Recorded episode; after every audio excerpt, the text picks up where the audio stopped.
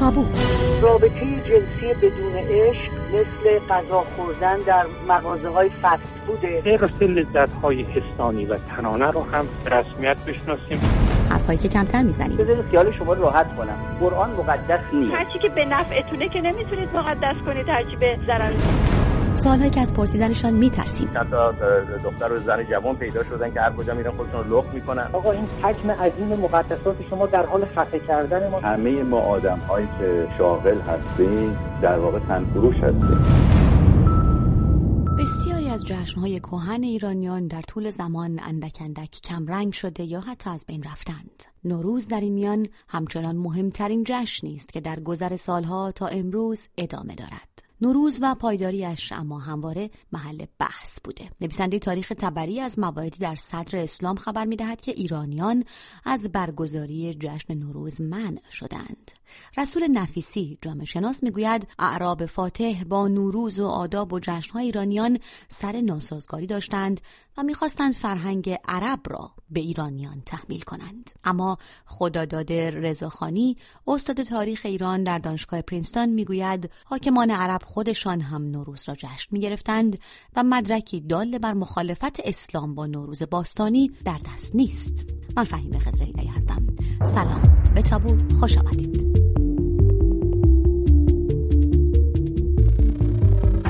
مستقیما بحث رو از اینجا با شما آقای نفیسی در تابو این هفته آغاز میکنم. عده‌ای بر این باور هستن که جشن‌های ایرانیان، حالا ما به طور خاص در مورد نوروز داریم صحبت میکنیم، اما خب نوروز بوده، مهرگان بوده، جشن سده بوده، تیرگان بوده، جشن‌های در حقیقت گاهنامه‌ای ایرانیان پس از حمله اعراب به ایران و فروپاشی ساسانیان کم رنگ‌تر شده و خیلیش از بین رفته. حتی آیا اون زمان اینطور که عده‌ای معتقد هستن فاتحان عرب انادی با نوروز و با جشنهای ایرانی به نظرتون داشتند؟ عده‌ای حتی میگن که مسلمانان از نوروز با عنوان عید فرسان مجوس یاد میکردن. بد نیست که با این نقطه بحث رو آغاز بکنیم. به نظر میرسه که نوروز چندان مورد معارضه اعراب نبوده و مسلمانان، به خاطر اینکه یک روایتی است که حضرت محمد مراسم نوروز تشریف می بردن و در حالی که عایشه که خب اون وقت همسر ایشون بود 8 سال داشت رو بر شونه سوار می کردن و می بردن این رو و در این مراسم که احساس شادی بکنه. بنابراین نوروز در متون اسلامی چندان مورد معارضه نیست. به نظر نمیرسه که هیچ جا مخالف اساسی شده باشه با امر نوروز به عنوان یک عید برای ایرانی. متا باید یک چیز رو من عرض کنم، اما از این که مخالفت شده باشه یا نشده باشه، در زمانی که اعراب ایران رو گرفتن در واقع برخلاف فاتحان دیگه این یک جریان فرهنگی بود. زرتشتی ها که خب کسانی بودن که عید رو میگرفتن، اینها در ترس و در خفا بودن. ثواب در این بود که در واقع زیاد خودشون رو نشون ندن. بنابراین تصور این که اینها میتونستن یک جشن باز معمولی خودشون رو بگیرن در زمانی که کشور اشغال شده بود توسط اعراب مسلمان یک مقداری بعیده. در میان این ماجرا که یک فرهنگی زیر چکشه و عوامل و بروزات اون باعث میشه که این تصور ایجاد بشه که دین قدیم داره مقاومت میکنه، خیلی طبیعی است که ما فرض کنیم که نوروز هم جز اعیادی بوده که کمتر مورد توجه قرار میگرفت. آقای نفیسی، قبل از اینکه به مهمان دیگه برنامه‌مون آقای رضاخانی برویم، تو تاریخ تبری مواردی گزارش شده از صدر اسلام که ایرانیان از برگزاری جشن‌هاشون منع شدن یا به خاطر به جا آوردن آداب‌های مثلا نوروز یا آتش‌بازی یا آبپاشی و اینها آزار دیدن. آیا اشاره شما به یک چنین چیزهایی است وقتی میگید که ممکن بوده زیر چکش باشه این فرهنگ؟ طبیعتاً اصولاً دقت بفرمایید اون جنبه از اسلام که ما باش روبرو شدیم به عنوان یک کشور اشغال شده جنبه جهادی اسلام بود. ما با یک جنبش فرهنگی جهادی روبرو شدیم و این رو به خصوص مثلا در جنگ‌های قادسیه و غیر ذالک هم میتونیم ببینیم و این جریان اصولاً یک جنبش اخموی بود، شادی و شادمانی نمی‌طلبید. ما مواردی داریم که مثلا سرداران بزرگ عرب در جنگ با ایران، اینها مثلا یک شکستی از ایرانیان رو جشن گرفته بودند و شبهه این هم بود که شراب خورده بودند و خلیفه دوم این فرمانده رو احضار کرد. بسیار بسیار قابل قبوله که در طول تاریخ همینجور با روحیه‌ای که در تمام دوره ساسانیان حاکم بود، یعنی روحیه شادمانی، جشن‌ها هر روز نامی داشته باشه، هر ماهی جشنی داشته باشه، با این برخورد بشه و بنابراین ایرانی‌ها هم بسیار محتمله که به جای اینکه به امور بپردازن سعی می‌کنن که از زیر ضرب خارج بشه. آقای رضاخانی، صحبت آقای نفیسی رو شنیدید، میخوام بدونم که دیدگاه شما چیست؟ خب آقای نفیسی میگویند که خیلی محتمله با توجه به اتفاقی که در ایران افتاد و در زمان ساسانیان که تا پیش از اون رو آقای نفیسی دوران شادی و شادمانی و جشن در ایران توصیف میکنن، حمله اعراب به هر حال به نوعی در تقابل با این جشنها باشه و بعد هم خب در طول تاریخ هم میبینیم که بعضی از این جشن‌ها که جشن‌های مهمی بوده اساساً از بین رفته، حالا نوروز باقی مانده. دیدگاه شما به عنوان مورخ تاریخیان در این زمینه چیست؟ آقای نفیسی چون بیشتر کارشون دوره مدرنه، احتمالاً یکی از چیزایی که توجه من خیلی در صحبتشون جلب کرد این بود که ایران رو یک کشور اشغال شده می‌بینن و کسانی که عرب‌ها رو اشغالگران این کشور می‌دیدن و خب فکر کنم به این چیزی که بهش میگن نازمانبینی تاریخی، آناکرونیسم. از یه من نظری حرفی که من میزنم به نظرم بیاد من دارم در واقع اپولوژیست یا عذرخواه فتوحات اسلامی، فتوحات عربی میشم.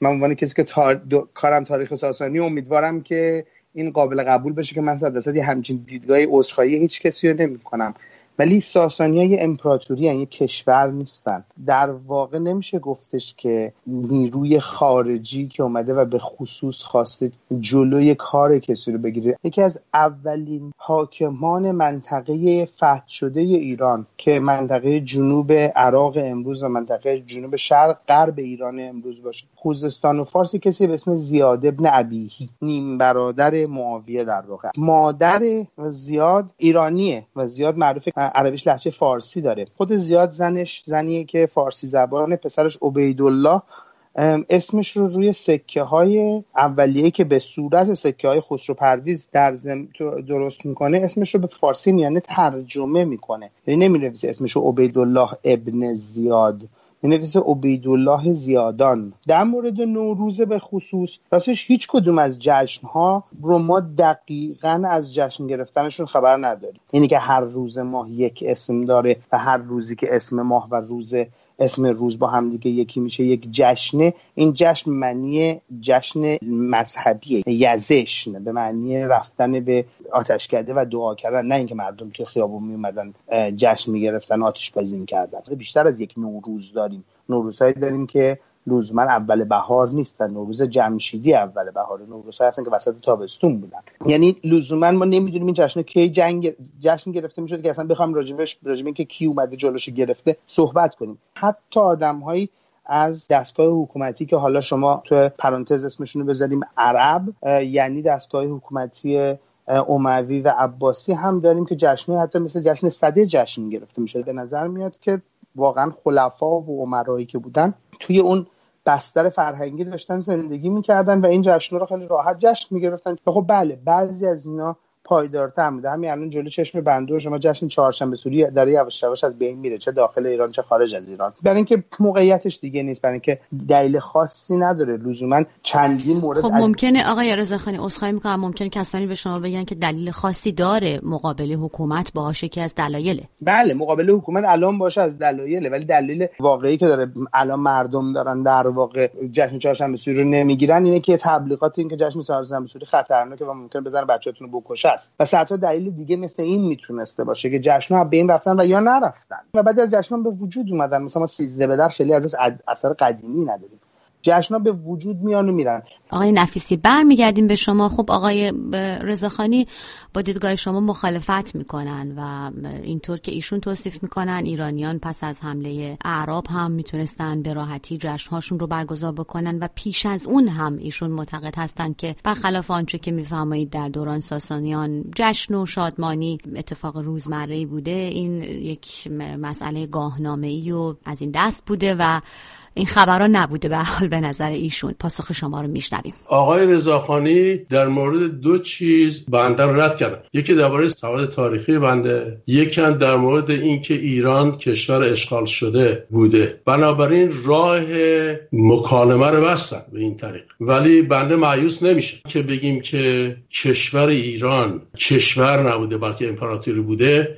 اگر امپراتوری هم بوده ولی قلبش ایران زمین بوده، این اشغال شدن بسیار جدی بوده، به هیچ وجه اینها سر دوستی با هم نداشتن. بسیار بسیار اتفاقات خونبار اتفاق افتاده. اسلام جهادی هیچ سرخوشی با فرهنگ ملی نداشت. برید با مصر چیکار کرد؟ کشور عظیمی مثل مصر با اون همه تاریخ تبدیل شد به کشور عرب. اگر از خانواده زردشتی یک نفر مسلمان میشد، بعد از فوت پدر تمام اموال به اون شخص مسلمان میرسید. از طریق سیاست‌های اینجوری کشورهایی رو که تحت سلطه اینها بودن تدریجاً به فرهنگ عربی، نه فقط به اسلام بلکه به فرهنگ عربی خو دادن.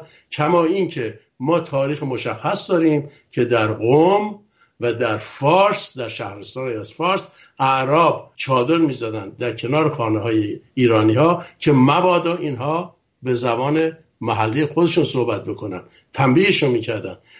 من نمیفهم اگر ایران رو اینها اشغال نکردن و کجا رو اشغال کردن؟ کمان که در اصفهان تا حدود 400 سال مردم عربی حرف میزدن. بنابراین عربی رو تحمیل کردن و فرهنگ عربی رو تحمیل کردن نیازی به این داشت که فرهنگ محلی سرکوب بشه. عرب امروز چقدر سعی داره که اون روز داشته باشه. این حالت نابودگر فرهنگ بدو رو که ابن خلدون کاملا توضیح داره که اصلا عرب با آبادانی سر سازگاری نداره. این رو ابن خلدون میگه که خودش افتخار میکنه که تا 7-8 نسل عرب مشخص بوده از عربستان. بنابراین این رو ما نباید فقط به سادگی از کنارش بگذاریم و بگیم که نه اینها مثلا در کنار هم زندگی صلح‌آمیزی داشتن و اینها هم میتونستن اعیاد خودشون رو بگیرن، اونها هم اعیاد خودشون. به هیچ وجه اینجور نیست. اعراب هم اعیاد خودشون رو داشتن، مثلا عید فطر، عید قربان، عید قدیر، اینها بود و اینها که خب قبلا در ایران ریشه ای نداشت. شاید از شما بپرسن شنوندگان ما که اینها چگونه ناگهان سر برآورد در فرهنگ ایرانی، می‌بینیم الان بخشی از تقویم ایرانی است. من جواب جناب نفیسی رو خیلی کوتاه میدم. من منظورم سواد شما رو زیر سوال بردن نبود، منظورم این بودش که شما نگاهتون مدرن، من نگاهم باستانی طبیعی هم است. من کارم باستانی، شما کارتون مدرنه. در مورد سوال شما خانم خزرعی داری، ببینین یکی از مسائلی که این عربی که صحبتش رو میکنید که میگین جشن از خودش داشته، ما یه تصوری از اعراب داریم که دقیقاً بر همون مبنای ابن خلدون بنا شده که این اعراب‌ها یک نیشنی بودن، یه ملتی بودن که داشتن در منطقه مکه و مدینه زندگی میکردند و اینا یه دفعه از وسط قرن هفتم پاشدن اومدن طرف ایران و سوریه و بقیه جاها گرفتن و فرهنگ خودشون رو این منطقه ایمپوز کردن. موضوعی که عربی نداشتیم به این صورت قبل از اسلام. عرب‌ها همونجوری که می‌دونیم قبایل مختلفی هستن. بعضی از عرب‌ها قبل از اسلام در محدوده امپراتوری ایران در منطقه همون جنوب عراقی که الانم شهرهای جنوب عراق رو می‌بینیم بودن. پادشاهی هیره در همون جایی که الان امروز شهر نجف هست و اینا عرب زبان و مسیحی نستوری بودن. شمالتر یه دونه پادشاهی بود که از دوران اشکانیا پادشاهان عرب زبانی بهش حکومت می‌کردن. بعد در منطقه اردن و سوریه عرب‌های قسطانی بودند و یه خود پایین‌تر عرب‌های کندا بودند. عرب‌ها در تمام منطقه بودند و خب در مکه و مدینه هم وجود داشتند. اگه مسیحی بودن مثل هیره یا قسطانی جشن‌های مسیحی می‌گرفتند. اگر زرتشتی بودند جشن‌های زرتشتی می‌گرفتند. جشن‌هایی که نام بردید به خصوص جشن‌هایی که یا ریشه‌های یهودی مسیحی دارند مثل عید قربان یا فطر، یا جشنایی که کاملا جدیدن مثل عید قدیر خم که به خاطر اسلام به وجود اومدن. و خب طبیعتاً وقتی که دین در منطقه گسترش پیدا میکنه، این جشن در منطقه گستره اون دین هم ادامه پیدا میکنند. در مورد جشن نوروز به خصوص تو منطقه ایران برمیگرده و حتی قبل از زرتشتی‌ها و همه گروه دیگه برمیگرده به مردم محلی اون منطقه که خب قبل از اینکه ما نشونی داشته باشیم که مثلا چه میدونم در دوران داریوش جشن گرفته میشده، این جشن محلی منطقه بابل هم بوده، جشن پایان زمستان شروع بهاره، مثل اینکه جشن یلدا جشن پایان پاییز شروع زمستان. بلکه این جشن‌ها رو نه رنگ و لیبل ملتی داشتند نه اینکه لزوما ما نظری داریم که کسی ازشون جلوگیری کرده باشه. اگه اجازه بده برمیگردم با آقای نفیسی با این پرسش که آقای نفیسی، آقای رضاخانی معتقد هستن که به هر حال منع خاصی که وجود نداشته و ولی من برام این سوال اینجا مطرح میشه که عیادی مثل فطر رو قربان و قدیر و اینها رو هم که توضیح دادن، شاید شما بخواید در مورد این عیاد صحبتی بکنین.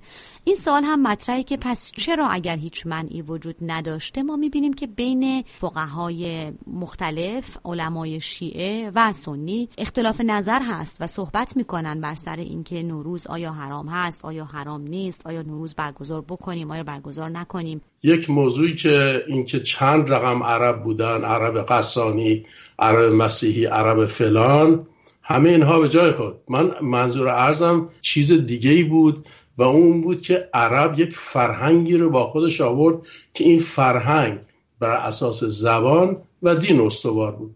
آقای رضاخانی اتفاقاً پروجکشن میکنه و یک تفکر لیبرالی رو که امروزه هست به اون زمان منتقل میکنه که اینها بودن، جشن‌های خودشون داشتن، ایرانی‌ها هم داشتن فلان. اینجوری نیست. یعنی عرب حرکتی که به طرف ایران میکنه فقط استیلای نظامی سیاسی نیست، بلکه یک جریان کاملا فرهنگی است. درسته که با نیروی نظامی شکست میدن ایران رو، ولی عرب در واقع اومده برای چی؟ برای گسترش دین خودش. و دین خودش بر دو پایه استواره. بر پایه دین، یعنی عقایدی که در قرآن و در حدیث، و از اون طرف بر اساس زبان. و همین دلیل بسیار بسیار بعیده که در طول تاریخی که اینها در واقع به ایران مسلط بودن و بعد از اون که به فرهنگ اینها مسلط بوده، اجازه داده باشن که مردم به راحتی و به خوشی و به شادمانی جریاناتی که دنبال میکردن، جشنها. من تصورم این است که به لحاظ این که جریان حمله عرب و گسترش سلطه عرب فقط نظامی سیاسی نبود، بلکه فرهنگی نظامی سیاسی بود و با فرهنگ کشورهای مفتوحه در تضاد بود، ناگزیر بود که اینها رو نابود کنه یا خودش هضم بشه توسط اون فرهنگ‌ها، مثل مغول‌ها، مصر، تمام کشورها که الان بهشون میگن عربی، حتی اسپانیا سالهای سال، قرنها عربی حرف میزد که اگر مسیحیان نیامده بودند و اروپایی‌ها اینا هم، اونم الان کشور عربی بود. من تصور نمی‌کنم اینا هیچ روی خوشی به تظاهرات فرهنگ ایرانی داشتن. اهم از این که بگیم این فرهنگ در دوره ساسانیان شادمانه بوده یا نبوده، هنوزم که هنوزه این مسئله حل نشده که آیا نوروز قبول کنیم یا نکنیم. اتفاقا من تعجب می‌کنم که آقای رضاخانی فرمودن که چهارشنبه سوری داره از بین میره. درست برعکس، من که در دوره شاه زندگی میکردم در ایران، چهارشنبه سوری خبری نبود. حالا اتفاقا تبدیل شده به یک جشن عظیمی و اینم خب بیشتر به خاطر مخالفت کردن با سیستم. آقای رضاخانی، آقای نفیسی تو صحبت‌هاشون اشاره تأکیدی دارن روی اینکه به هر حال این مسئله ورود عرب به ایران مسئله فرهنگی بوده. اگر اینطور بخواد باشه، اولا نمیدونم شما این رو میپذیرید یا نه، بعد مثال میزنن از مصر به خصوص. اگر اینطور باشه اون وقت باز هم فکر میکنید که آنطور که آقای نفیسی میگویند تقابلی با به هر حال فرهنگ رایج امپراتوری که بخشی از اون رو عربش راه پیدا کردن در کار نبوده؟ عربی صحبت کردن مصر و عربی صحبت نکردن ایران به این راحتی نیست قضیهش. یکی از جوابای سادهش اینه که ما قبل از اسلام در ایران فارسی صحبت می‌کردیم به این گستردگی. در منطقه بخارا و سمرقند که امروز فارسی صحبت میشه و مرکز شاعران بزرگی مثل رودکی هستش، در قبل از اسلام به زبون سوقدی صحبت میکردن. بلخ که خانه و کاشانه ناصر خسروه زبان بلخی صحبت میکرده. ما تا قرن نهم میلادی، یعنی تا قرن سوم اسلامی، از بلخ مداری که به زبان بلخی داریم، از سوقدستان، از منطقه سمرقند و بخارا به زبان سوقدی داریم. اصلا رفتن زبان فارسی به منطقه آسیای مرکزی به خاطر اسلام، زبان فارسی زبان منطقه غرب ایران بوده که از طرف سپاهیان اسلام رفته به مرکز منطقه آسیای مرکزی و بعد در اونجا محلی شده و تبدیل شده به زبان ادبی که ما می‌بینیم. مصر رو هم قبل از اینکه عربا بهش برسن، رومیا و یونانیا فرهنگ باستانیشون که داریم می‌فهمین به این برده بودن. اسکندر مصر رو فتح می‌کنه. مصر در دوران بطلمیوسی‌ها یونانی زبانه، بعد در دوران رومی‌ها یونانی و لاتین میشه و موقعی که مسلمان‌ها دارن میان یونانی زبونه که در اونجا بیشترین استفاده رو داره و تا حدود 300 سال بعد از اسلام هم هنوز مدارک یونانی به فراوانی در اونجا دیده میشن و گسترش عربی در اونجا کم کم اتفاق میفته، کمان که امروزه هم زبان قبطی در اونجا وجود داره. من این پروژه فرهنگی بودن رو خودش رو یه دونه انکرونیزم میبینم. بله 100% اسلام و هر دینی یه پروژه فرهنگیه، ولی گفتن این که اون کسی که در سال 637 در اومده و در قادسیه با رستم فرخزاد جنگیده یه پروژه فرهنگی تو سرش داشته، من فقط جوابم اینه که مدرکشون نشون بده. معاویه در برای عید عیدی میده و کسی که رسم میکنه که در دوران جشن مهرگان هدیه بدن به هم دیگه حجاج یوسف ثقفیه. یزید سوم اموی به خودش میباله که از طرف پدری عربه، از طرف پدر بزرگش رومی، از طرف مادر بزرگش ایرانی و جشن میگیره.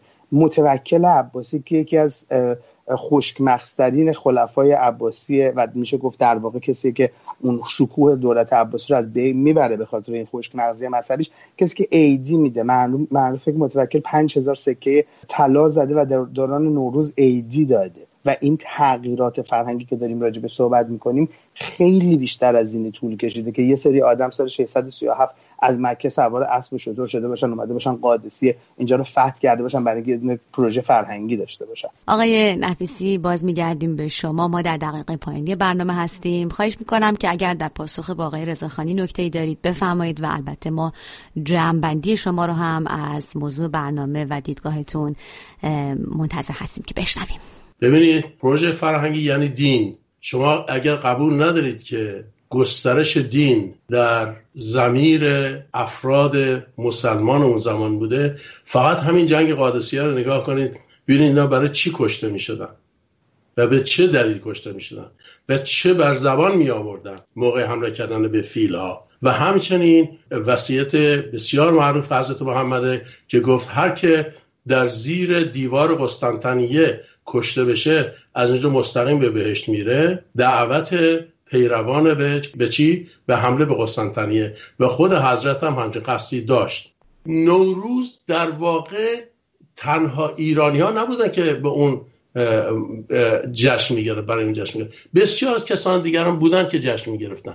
بنابراین تطابق نوروز با روزهای دیگه که چون این در واقع البته مثل که جابجا شده بوده، مثلا نوروز بزرگ بوده، نوروز کوچک بوده، حتی آقای تقی‌زاده میگه که تا 400 سال هم این عوض میشده روزهای نوروز غیر ظاهره، ولی تصور این عید نوروز به عنوان یک روز خجسته و پرشگون در بسیار ملل مجاور هم بوده و این رو در حال حاضر هم میتونیم ببینیم که باز برمیخوره به سنگ تحجر عربی که اینها نمیتونن این رو برتابن. خیلی سپاسگزارم آقای نفیسی. آقای رضاخانی، در دقیقه پایانی برنامه اگر پاسخی دارید و البته جمع‌بندی شما رو در مورد موضوع برنامه میشنویم. من فقط جمع‌بندی میتونه این باشه که ما موافقیم که نوروز به عنوان یک جشن از دوره باستانی وجود داشته، جشن گرفته شده در ایران، یکی از